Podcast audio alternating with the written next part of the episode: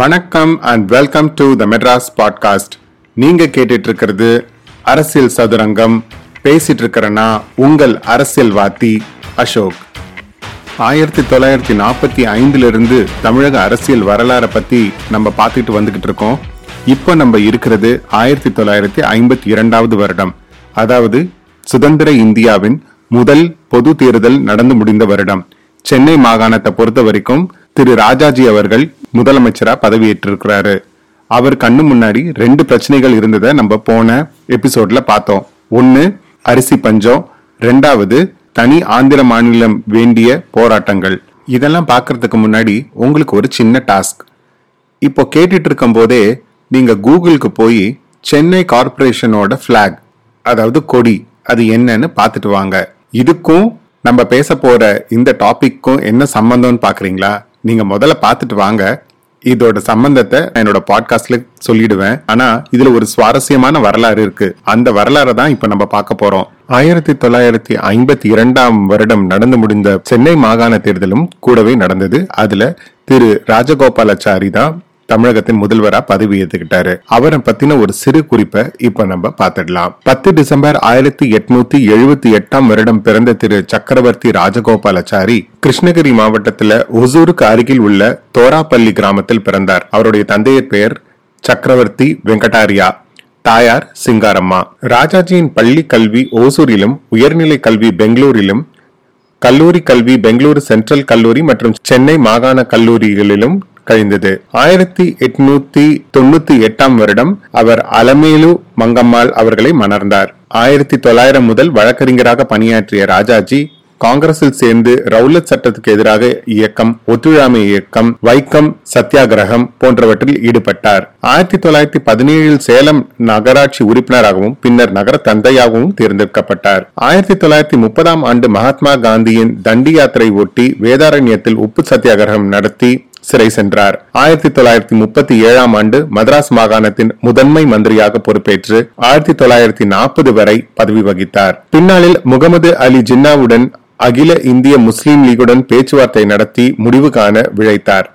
இவரது திட்டம் CR formula என்று அழைக்கப்பட்டது. ஆயிரத்தி தொள்ளாயிரத்தி நாற்பத்தி ஏழு முதல் நாற்பத்தி எட்டு வரை மேற்கு வங்க ஆளுநராகவும் நாற்பத்தி எட்டு முதல் ஐம்பது வரை விடுதலை பெற்ற இந்தியாவின் முதல் கவர்னர் ஜெனரலாகவும் ஆயிரத்தி தொள்ளாயிரத்தி ஐம்பத்தி ஒன்று முதல் ஐம்பத்தி இரண்டு வரை உள்துறை அமைச்சராகவும் பணியாற்றிய திரு ராஜாஜி ஆயிரத்தி தொள்ளாயிரத்தி ஐம்பத்தி இரண்டு முதல் ஐம்பத்தி மூன்று வரை சென்னை மாகாணத்தின் முதலமைச்சராக பதவியேற்றார். காங்கிரசின் சோசியலிச நோக்குக்கு எதிர்ப்பு தெரிவித்து அக்கட்சியில் இருந்து விலகி சுதந்திரா கட்சியை நிறுவி ஆயிரத்தி தொள்ளாயிரத்தி அறுபத்தி இரண்டு அறுபத்தி ஏழு மற்றும் எழுபத்தி இரண்டு பொது தேர்தல்களில் போட்டியிட்டார். ஆயிரத்தி தொள்ளாயிரத்தி அறுபத்தி ஏழு சட்டமன்ற தேர்தலில் காங்கிரஸ்க்கு எதிரான அணியை ஒருங்கிணைந்து தமிழக அரசியலில் முதல் முறையாக காங்கிரஸ் இல்லாத ஆட்சி மலர துணை நின்றார். அவருடன் கூட்டணி கண்ட சி. என். அண்ணாதுரை முதலமைச்சராக பொறுப்பேற்றார்.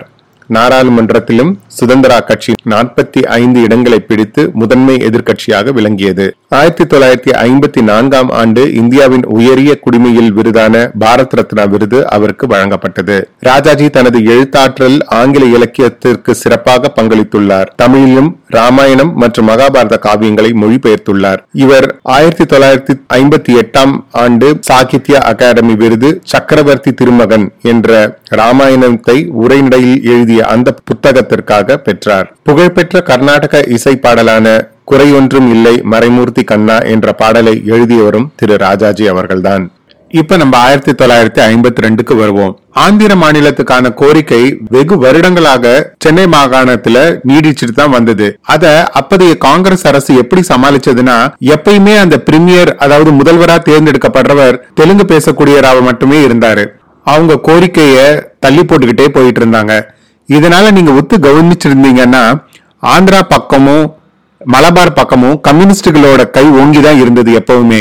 ஏன்னா அவங்க ஆரம்பத்தில இருந்து மொழிவாரியான பிரிவுக்கு குரல் கொடுத்துட்டே வந்தாங்க. கேரளா மலையாளம் பேசுபவர்களுக்கும் ஆந்திரா தெலுங்கு பேசுபவர்களுக்கும் தான் சொந்தம் அப்படிங்கிற மாதிரி அந்தந்த பகுதி மக்களோட சேர்ந்து போராட ஆரம்பிச்சாங்க.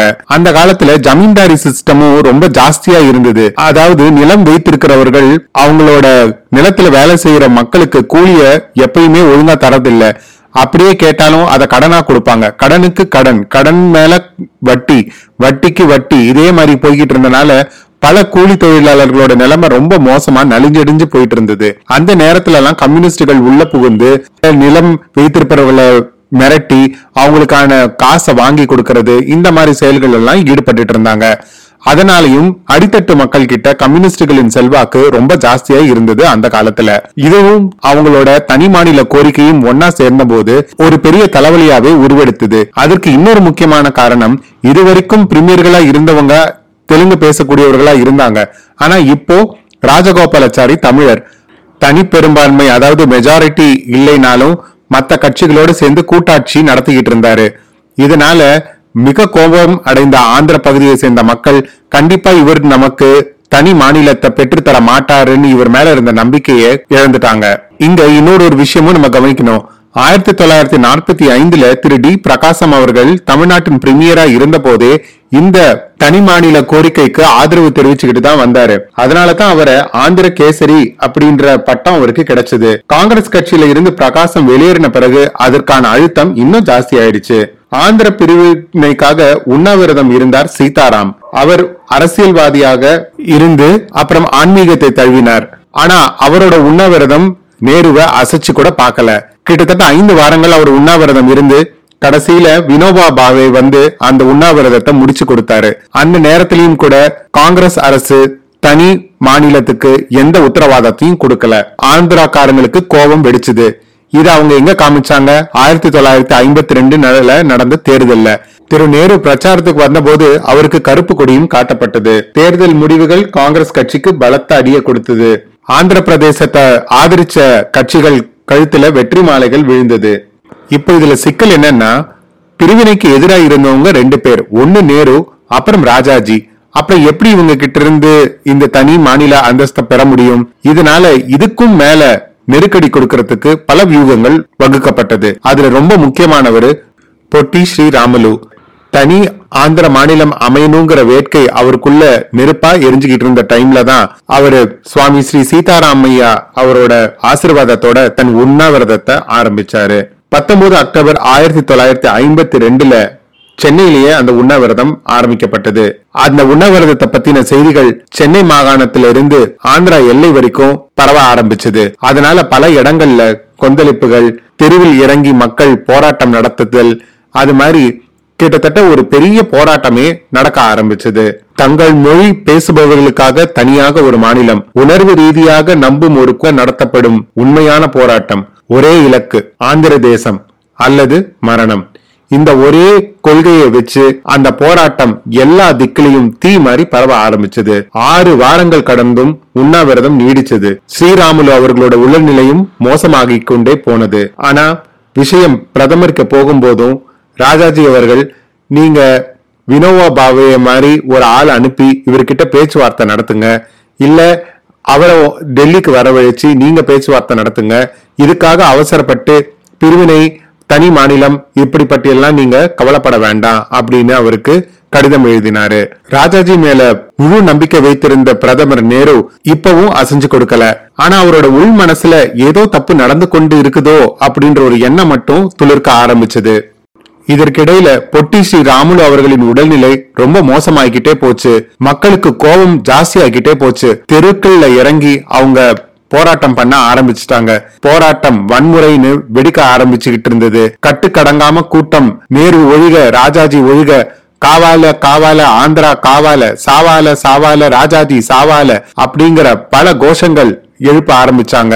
போராட்டக்காரர்களை கூப்பிட்டு பேசுங்கன்னு ராஜாஜி அவர்கள் எழுதின கடிதம் நேரு கிட்ட கிடைச்சு அதை அவர் படிச்சு அதுக்கான பதிலை எழுத ஆரம்பிக்கிறதுக்குள்ள இங்க எல்லாமே முடிஞ்சு போச்சு. அதாவது பதினைந்தாவது டிசம்பர் ஆயிரத்தி தொள்ளாயிரத்தி ஐம்பத்தி இரண்டாம் வருடம் பொட்டி ஸ்ரீ ராம்லு அவர்கள் தன் இன்னுயிரை நீத்துட்டார். அதுவும் உண்ணாவிரத திடல்லையே. ஆந்திரா கொந்தளிக்க ஆரம்பிச்சது. எங்க பார்த்தாலும் கல்வீச்சு கலவரம். ஆந்திரர்கள் கையில் கிடைச்சதை எல்லாத்தையும் அடிச்சு நொறுக்க ஆரம்பிச்சாங்க. அரசு அலுவலகங்கள் பதம் பார்க்கப்பட்டன. ஆந்திர பகுதியில் இருந்த அநேக ரயில்கள் உரு தெரியாம கொளுத்தப்பட்டன.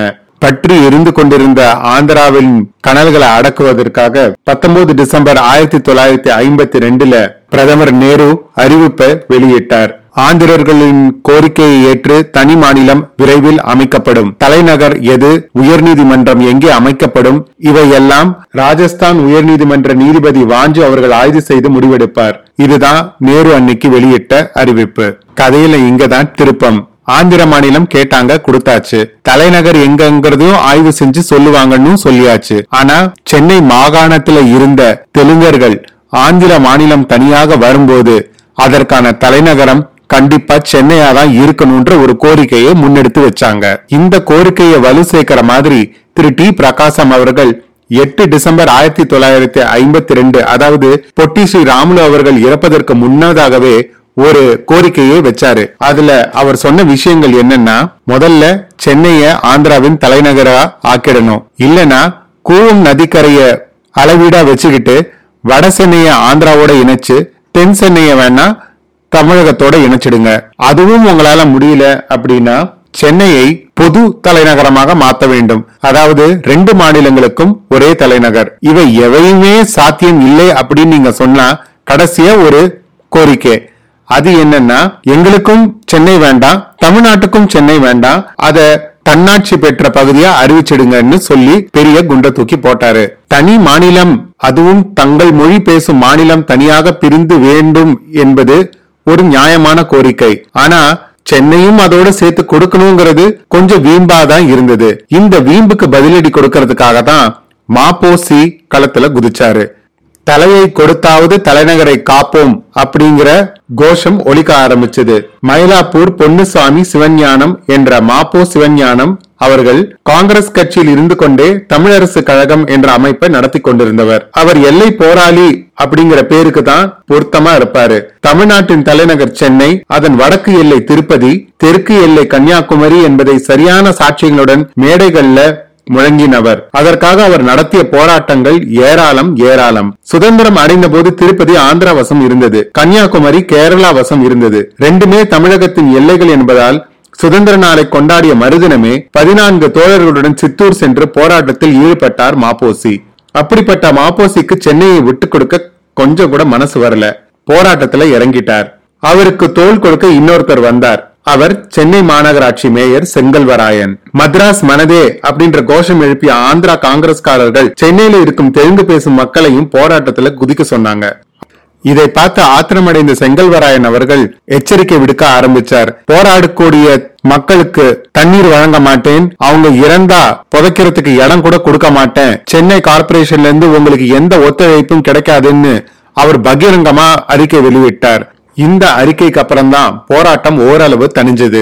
எப்படியும் சென்னையை மத்தவங்ககிட்ட விட்டு கொடுக்க கூடாதுன்னு வைராகியத்துடன் இருந்த மாப்போசி அவர்கள் இன்னொரு விஷயத்தையும் செஞ்சாரு. செங்கல்வராயன் அவர்களை வச்சு சென்னை மாநகராட்சிக்கு ஒரு புதிய கொடியை உருவாக்கினார். மூவேந்தர்களின் சின்னங்களான வில் புலி மீன் மூன்றையும் கொண்ட கொடி உருவாக்கப்பட்டது. இனி இதுவே சென்னை மாநகராட்சியின் கொடி என்று மாநகராட்சியின் மன்றத்தில் தீர்மானமும் நிறைவேற்றப்பட்டது. இதன் மூலம் அழுத்தம் திருத்தமாக ஒரு விஷயத்தை மாப்போசி மற்றவர்களுக்கு புரிய வைத்தார். அதாவது சென்னை தமிழ்நாட்டுக்கு சொந்தமானது. இதனாலதான் நான் முன்னாடியே உங்கள்கிட்ட சொன்னேன் சென்னை மாநகராட்சியோட கொடியில என்ன இருக்குன்னு பாத்துட்டு வாங்கன்னு. இந்த கொடியின் பின்னணியில இருக்கிற உண்மை என்னன்னு இப்ப உங்களுக்கு புரிஞ்சிருக்கும்னு நினைக்கிறேன். சென்னைக்கு மட்டும் இல்ல வட எல்லைகள்ல இருக்கிற கிராமங்கள் நகரங்கள் அவற்றுக்குமே மாப்போசி போராடினாரு. படாஸ்கர் என்பவர் தலைமையில் அமைக்கப்பட்ட ஆணையம் தமிழர் பகுதியை கிராமம் கிராமமாக பிரித்து சிதைத்தது. திருத்தணி வட்டத்தில் இருநூறு கிராமங்கள் சித்தூரில் இருபத்தி ஒன்பது கிராமங்கள் புத்தூரில் ஒரு கிராமம் என அப்பத்தை சிதைத்து தமிழகத்துக்கு கொடுத்தார்கள்.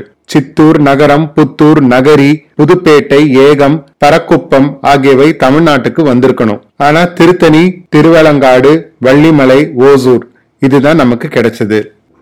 எல்லை பகுதிகளில் சிலவற்றை இழந்தாலும் தலைப்பகுதியான சென்னை தமிழகத்திலேயே நிறுந்து போனது. இதற்கு மிக முக்கிய காரணம் மயிலாப்பூர் பொன்னுசுவாமி சிவஞானம். நம்ம மாப்போசின்னு அழைக்கிற அவர்தான் இந்த ஒரு மனிதர் மட்டும் இல்லைன்னா நம்ம தலைநகரையே விட்டு கொடுத்திருப்போம். என்றென்றும் தமிழர்கள் அவருக்கு கடமைப்பட்டிருக்கிறோம். இருபத்தஞ்சு மார்ச் ஆயிரத்தி தொள்ளாயிரத்தி ஐம்பத்தி மூன்று அன்று நாடாளுமன்றத்தில் பேசிய நேரு அவர்கள் அக்டோபர் ஒன்றாம் தேதி ஆயிரத்தி தொள்ளாயிரத்தி ஐம்பத்தி மூணில் ஆந்திர மாநிலம் அமையும். அதன் தலைநகர் ஆந்திர எல்லைக்குள்ளேயே இருக்கும்னு சொல்லி தலைநகர் பிரச்சனைக்கு ஒரு முற்றுப்புள்ளி வச்சாரு. அதன்படி கர்னூலில் புதிய ஆந்திர மாநில தொடக்க விழா நடந்தது. அது தற்காலிக தலைநகரா? அப்போ அறிவிக்கப்பட்டது. விண்ணப்பத்தில் தொடங்கி உண்ணாவிரதத்தில் வளர்ந்து வன்முறையில் உதித்தது புதிய ஆந்திர மாநிலம். சென்னையை தலைநகரா நம்ம தக்க வச்சுக்கிட்டோம். ஆனா கன்னியாகுமரி அது எப்படி நமக்கு கிடைச்சது? அதுவும் இல்லாம ரெண்டாவது தலைவலியான அரிசி பஞ்சத்தை எப்படி ராஜாஜி கையாண்டாரு? அதுக்கப்புறம் அவர் கொண்டு வந்த குலக்கல்வினால என்ன நடந்துச்சு? இதெல்லாம் என்னோட அடுத்த எபிசோட்ல கேட்டு தெரிஞ்சுக்கங்க. அது வரைக்கும் உங்களிடமிருந்து விடை பெறுவது உங்கள் அரசியல் வாத்தி அசோக்.